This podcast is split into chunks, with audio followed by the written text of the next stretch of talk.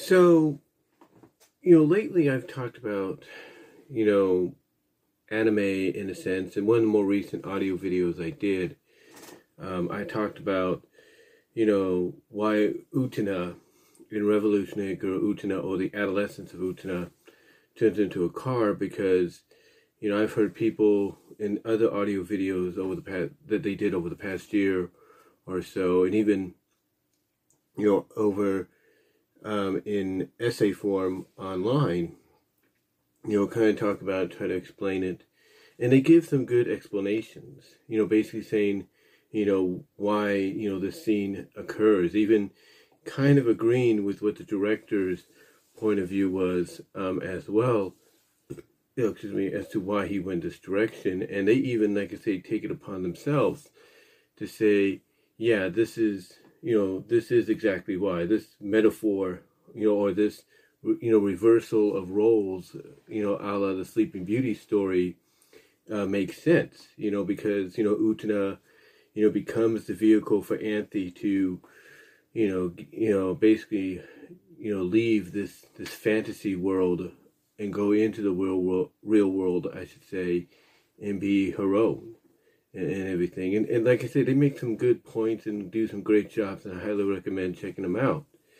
All you have to do is uh, type in Google uh, Utena car, and you'll get a lot of stuff, not just for YouTube, but all across the board. Um, but it also made me think about some other things. Now, another audio video I did before work was talking about or asking the question: Could Magical Girl uh, transformations have been transformations have been more? And, you know, I gave some good examples of past, you know, and even recent present examples of that being a fact. I mean, one of them that I do believe is true to that fact is Marvelous Melmo. And the fact that the way she's a magical girl is she basically takes like these, you know, two different pills in different patterns in different ways. And depending on how she takes them, she becomes whatever she needs to become. She either becomes older, she either streaks down to an embryo and all that, and then re kind of gets reborn into whatever form she needs, you know, stuff like that. And the intro has her, you know, basically showing, you know, exactly, you know, what she can do, what she's capable of doing when she takes these pills, like what she can become from like aging into an older version to her of herself to being these animals and one of the last animals she becomes is a doe who kisses kisses a male deer, a stag, if you will. Basically, kind of indicating that hey, in this form, there's a good chance that she could fall in love and you know with you know a fellow deer or stag, and want to remain that way or something like that. And you know, you look at something like that and you're thinking that's kind of weird that she'd want to do that, but you got to remember uh, in that form, she's basically taking on the instincts of that animal. So the instincts to, you know, probably mate, if you will, uh, are there, or to fall in love with a fellow deal animal, or whatever the same animal that she becomes of the opposite gender, you know, is there. And, you know, it just got me thinking that you, that you know, and I've mentioned this before in several audio videos how, you know, Japan animation and even other animation overseas across the world can be a little bit more wilder, a little bit more different, a little bit more daring uh, in what they present. And, you know, it's, and I kind of said, I think in some of those videos that I did years ago that the same could be said for the, U- the U.S. that we're known to do that too. And it's kind of, we, we, we may not be as prevalent in that matter, but there are examples past and present and in the past several decades that prove that. I mean, for example, one of my personal favorites uh, growing up as a kid is from the 1940s. Now, I didn't, you know, I wasn't born, I should say, in the 40s. I was born in 1979, but still, uh, one of my, you know, favorite examples that got reran on Disney Channel and all that from the 40s is Duck Pimples you know, and everybody knows that Donald Duck cartoon is looked at as one of the most WTF, you know, Donald Duck cartoons or Disney Fab Six, Fab Five cartoons that they've ever done because all of a sudden, you know, Donald on a rainy night is going through all these hallucinations and you know his imagination is just going completely you know off the wall um, and it's taking him and it's taking it with him or it's it's taking him with it if you will it's taking him taking him with it uh, and one of the best examples uh, that I've looked that I see um, in that you know in that um, in that short is when pa, uh, uh, Pauline, I think that's her name, or it's an, she has another name later on. She's given another name uh, later on. I think it's called Colette or something like that, or Colleen or whatever. But her, but basically Colleen, Pauline, whatever you want to call her. Um, one of the scenes in that short is she she's looking for her pearls, right? Her necklace, her pearl necklace, and she thinks she finds them.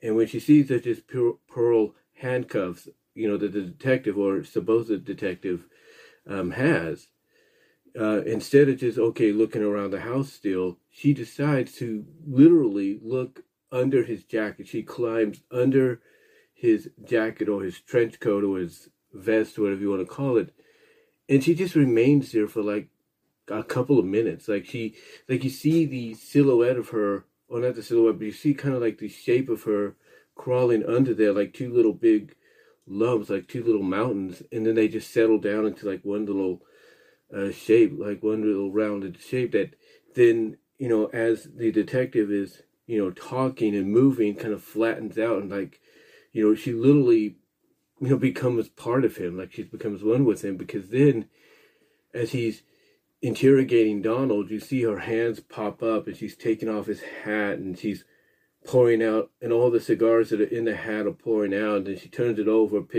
pulls the rabbit out of hat, hat, does the rabbit out of the hat trick, puts the hat, puts the rabbit back in, puts the hat back down, and then slides her hands back in. And then you think, okay, wait a minute, she didn't find anything, she's going to crawl out, right? Nope. Instead, she remains in there for another few minutes because when Donald doesn't give the detective what he wants, you know, in, a, in an answer, as to the whereabout of the pearls as well as the whereabout of the girl because now he's noticing she's missing, not even realizing, oh, she's on my back, you know, literally, or now she's part of me, if you will, because what happens next as he's like as he's telling Donald, okay, I got a way to make you talk, you see her hand literally shoot out, her arm and her hand shoot out, go right next to his mouth while he's yelling for the guy, and then curling her finger like this along with his kind of pantomiming what he's doing. And then when he takes the card from the guy that he calls for, as well as he put you know puts on his you know his glasses, you know, while he's holding the card and he's scratching his head, head if you will, Pauline's hands come out and one of them scratches his chin like this, like you know, it's an extra like she's his new extra hands. And then the other, you know, basically takes his glasses and puts it on him, and then you know that's it. You know, she just you know has the hand on the chin and the other hands like that, and you know he's just you know, and it remains that way until after he's finished reading the card, and then after he's finished reading the card, that you know the camera zooms in, and then you see Pauline, you know, finally outside of the jacket. Um, if you will, before going back in just briefly and then popping her head back out and stuff. But I bring that up because that to me, that to me,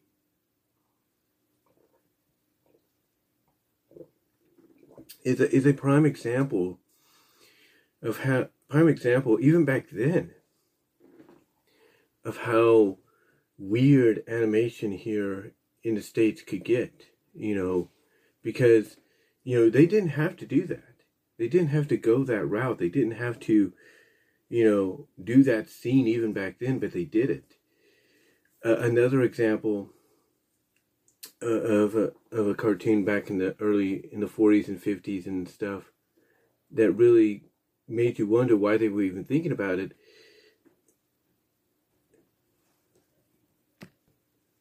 Like I was saying, the another example of, a cartoon that was you know, created in that time frame between the 40s, 50s, 60s, and all that that I watched in reruns uh, was Popeye.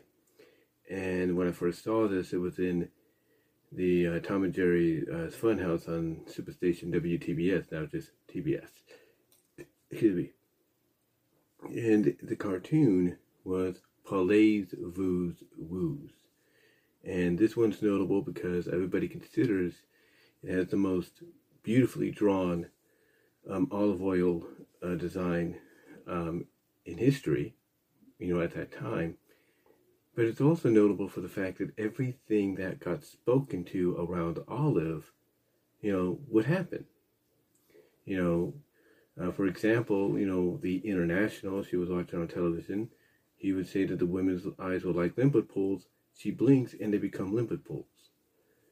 You know, and, you know, the way she would react to who she thought was the International, but was actually Bluto in disguise. Um, you know, it's, it was typical of Olive's reaction sometimes in other cartoons, but it was a little bit more cartoony. Like, there was something a little bit different and all that. And then, of course, was then of course came the ending. You know, you know, of course came the ending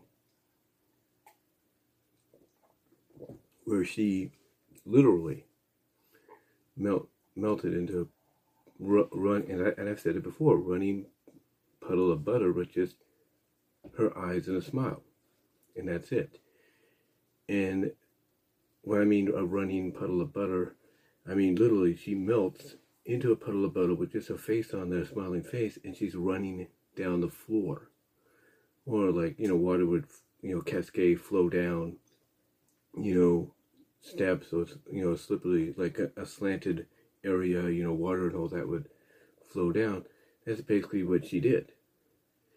And you're thinking, okay, that's that's funny and all, but what really made it stand out is as you watch it, you know, all the way to the end, especially as it's fading to black, you see that she has like little dry spots appearing all over her now puddled form, including one right near her eye.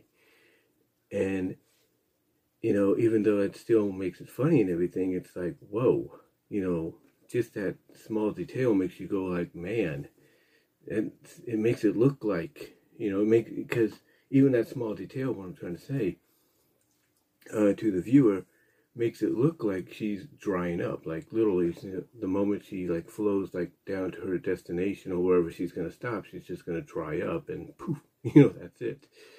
Um, but yeah, you know, it, that's another example right there of how, you know, crazy, you know, you know, cartoon um, animation, car- American animation can be when you have something like that.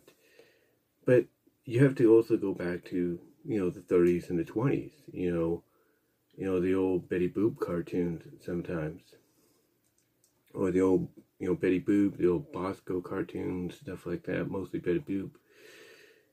Those were, you know, those were kind of like sometimes the imagery there was like, and Doug Walker, nostalgia critic, who just recently brought back his Doc Toons series, um, you know, the the original intro and somewhat of the new intro kind of showcases a lot of this imagery, you know, if you will, from that time frame and shows you how weird and psychedelic, you know, they would get, you know, with the animations. I mean, you have, um, what what's his name? You have that that clown. I think his name is Bo, not Bozo, but uh, Bosko the Clown, I think. You know, you have him literally get turned into a ghost that now, as a ghost, he can, you know, shapeshift into whatever he expresses. Whether it's a gold watch, you know, he's, you know, turning his head into a bottle of booze, stuff like that. And they did, and, and and it is understandable why they did that. You know, they did it because of the fact that you know he had what was his name, Cab Calloway, singing, you know, the song. You know, basically, Cab, I think it was Cab Calloway doing the singing for that portion of the short. So, you know, it made sense that since he was kind of like a not only a, a good singer, but a jazz, a, you know, good jazz singer and all that, but also a good dancer, that you want to mimic those movements. And what better way to do that than to have somebody, you know, in a ghost form to do that?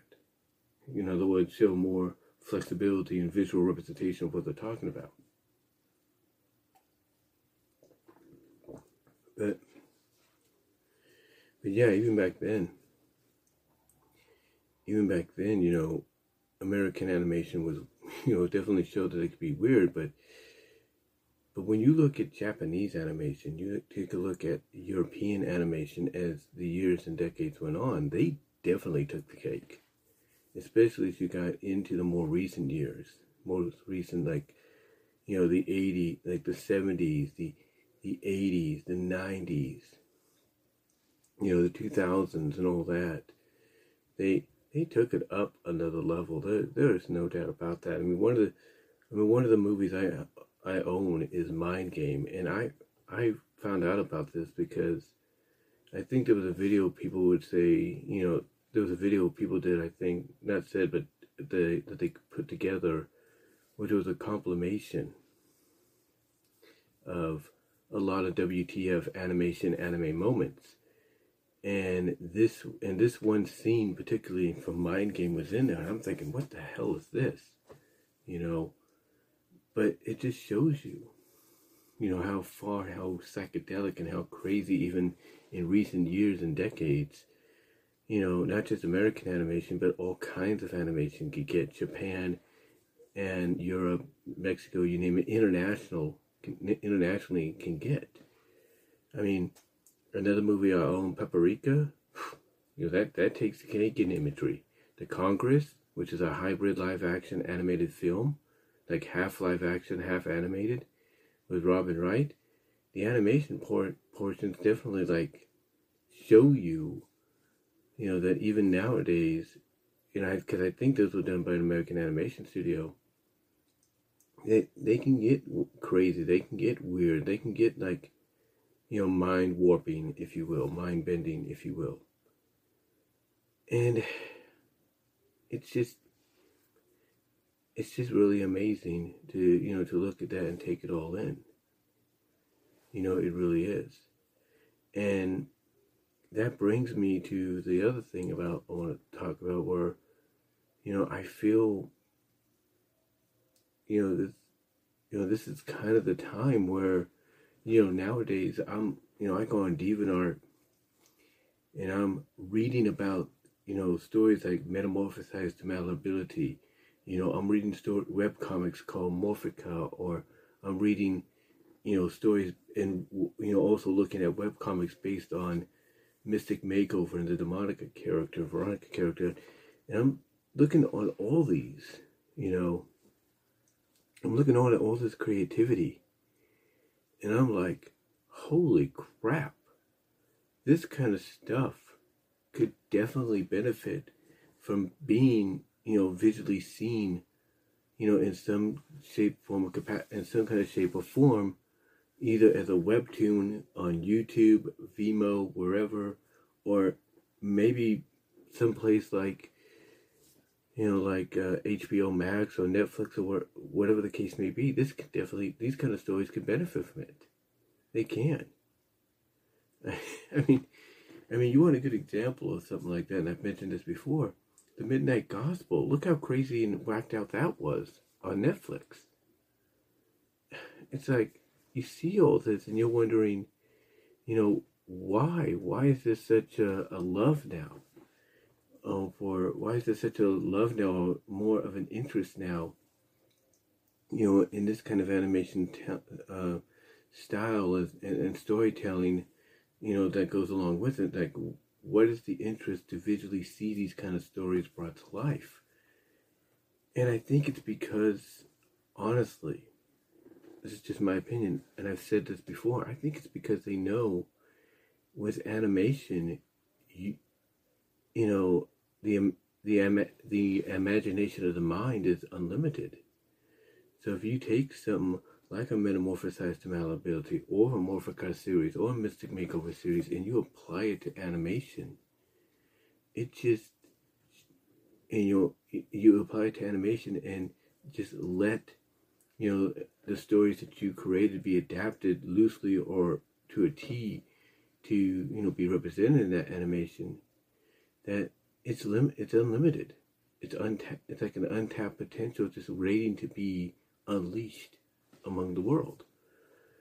I mean, you take a look at you take a look at what Trouble TRO and Joven 16 over at Patreon and Neon DeviantArt do, and as well as Groblik and Lady Darsimer, you know, on um, on Eka's Portal and, and DeviantArt and you know, in Patreon, you see what they in Gumroad, you see what they do, you know, with their web stories, their web comics, or their written stories, and you read about how just out there they are, and you know, you imagine in your mind how visually, you know, create, you know, how visually unique these could look, and you know, it's like, you know, I, I look back at, you know, everything that I've mentioned, like with the Utena situation, you know, with Utena becoming a car and how like out of this world and crazy that that metaphor was, as well as the visual representations even before that, the visual metaphors before that in the movie.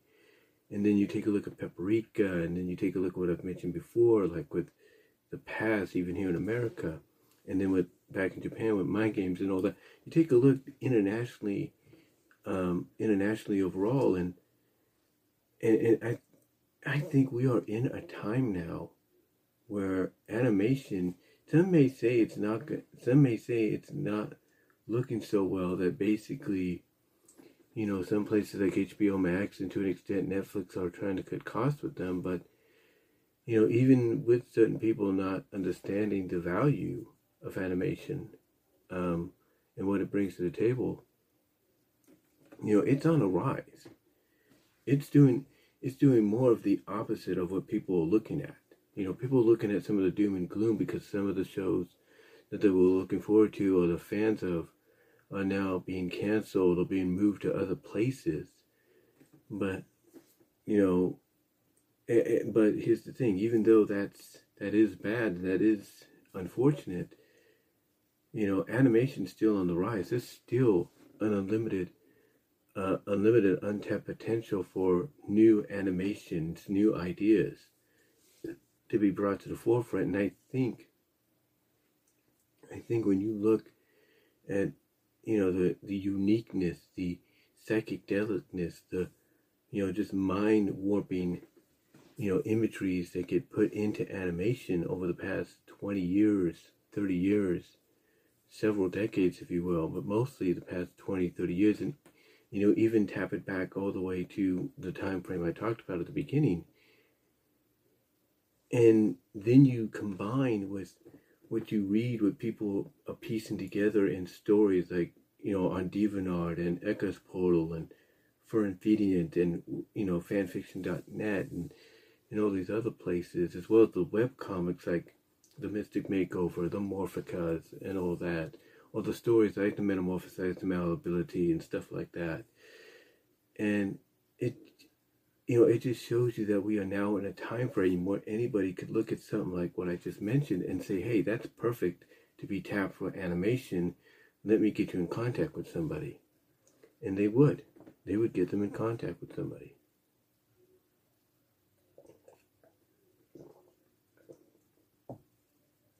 I mean, I mean, even some of the more popular animes back in the day, like like Battle of the Planets, some of the ways they would end their shows or their episodes here in America, even though we could tell there's a big difference in the from the original Japanese broadcast nowadays, you know, thanks to the internet. You know, here in America, we'd always be reassured, oh, they'll be back to normal tomorrow and all that, and da da da da da. And it's like, okay, as a kid, we're thinking, oh, good, that's here, that's good to hear and everything, but yet we didn't know in the in Japan, you know, basically them, you know, going like this or doing this, that meant, oh, yep, they died, but they're going to be resurrected, or it's not going to be even considered canon or whatever. So it's just, again, you know, you just look at how crazy animation can be and you know, how certain stories can apply to that. And from an international standpoint, animation is on the rise, and I think it's all thanks to the fact that you have people out there with stories that they have written, with stories they've turned into web comics that are so creatively psychic, you know, LSD, psychedelic, tripping, you know, trippy and all that, that once they get applied to animation in some form, it's what keeps people invested. It what keeps people interested and wanting to to see more. So even though I can say Japan, you know, has definitely, you know, taken the cake when it comes to, you know, you know, just being out there, you know, just metaphor, meta, visually, metaphorically, and all that, you know, with their animation, they're not alone. Because as I've said before, other countries have done it, and mostly when you look back at our past as a country and animation, we've done it. And there's no there's no denying that. There's no denying that whatsoever. So, you know, it's it's just really surprising when you sometimes see the trippiness of all that. I mean, again, I look at duck pimples as a good example, and what I and the scene I explained there. I look at Palays for Woos from Popeye, and I look at that, and it's like. And then even before that, the Betty Boop cartoon is like the one based on Snow White. It's, it just shows you that even past and recent, present, and probably future, that you know the direction of animation isn't just the traditional classic animation that you've seen before. But the direction to really preserve animation is going to be found in the psychedelicness, in the trippiness, in the unusual, in the weirdness that the story it's based on brings to the table and helps allow allow it to bring to life visually, in my opinion. And again, that's why when I look at when I read you know, chapters like metamorphosized, you know, different chapters and shift of metamorphosized malleability, or I read new web comics based on Morphica, or I read these, or I, you know, read and look at new web comics based on the Monica from Mystic Makeover. It, it just blows, it just, you know, blows my mind to imagine what these would look like in animation form down the line. I mean, Helluva Boss you know, depending on how how much longer it's going to take till we get the next several episodes of the second season, who's to say none of those episodes won't be, you know, relying on the trippiness and the craziness and all that uh, of animation. I mean, season one, no doubt, in my opinion, gave us an example of that, but who's to say season two won't take it a step further? You got FX, you know, through Hulu and all that with that little demon show, and it's like, that has the potential, whether you're a fan of something like that or you're not, to, to go that route too, if not more so. So again, it definitely shows you that the future of animation, the you know, the future of animation is not just going to rely on the classic animation style that you can now also produce and bring to life masterfully in CGI and all that. But also, it's going to rely on the psychedelicness, the weirdness, the trippiness of other animation projects based on stories that lend themselves to that avenue, in my opinion. But what do you guys think? Do you think, you know, I'm just rambling here and not making any sense, or do you think I do have a point? That the future of animation, despite how you might feel about certain things going on right now, doesn't just rely on, you know, massive old CGI um, um, movie presentations like what we get with Disney and DreamWorks, Illumination, and all them. But also it's going to rely mostly on the weirdness, the SLA, the LSD trippiness, psychedelicness of stories that from an animation that can lend themselves to that animation perspective active and take them to that next level thus allowing animation to thrive even further. What are your thoughts? Let me know down below. Comment if you like. Love to hear from each and every one of you on this whole scenario. What are your thoughts? Thoughts and everything. Comment below. Live chat during the premiere. Like the video. Check me out at my Teespring store. Also check me out at Venmo at Brian-Romer-2 at Cash App at BWRoses98. Check me out at Patreon at BWRoses. Also, check me out on my podcast at BW Roses Discussions, all your favorite audio podcast locations except for Pandora. Also, check me out at DeviantArt.com at BVW1979 and at Vimeo at BW Roses. But let me know what your thoughts are, guys. Do you think I got a point, or do you think I'm just rambling? Let me know down below, and until then, Y'all have a good day, and I'm out.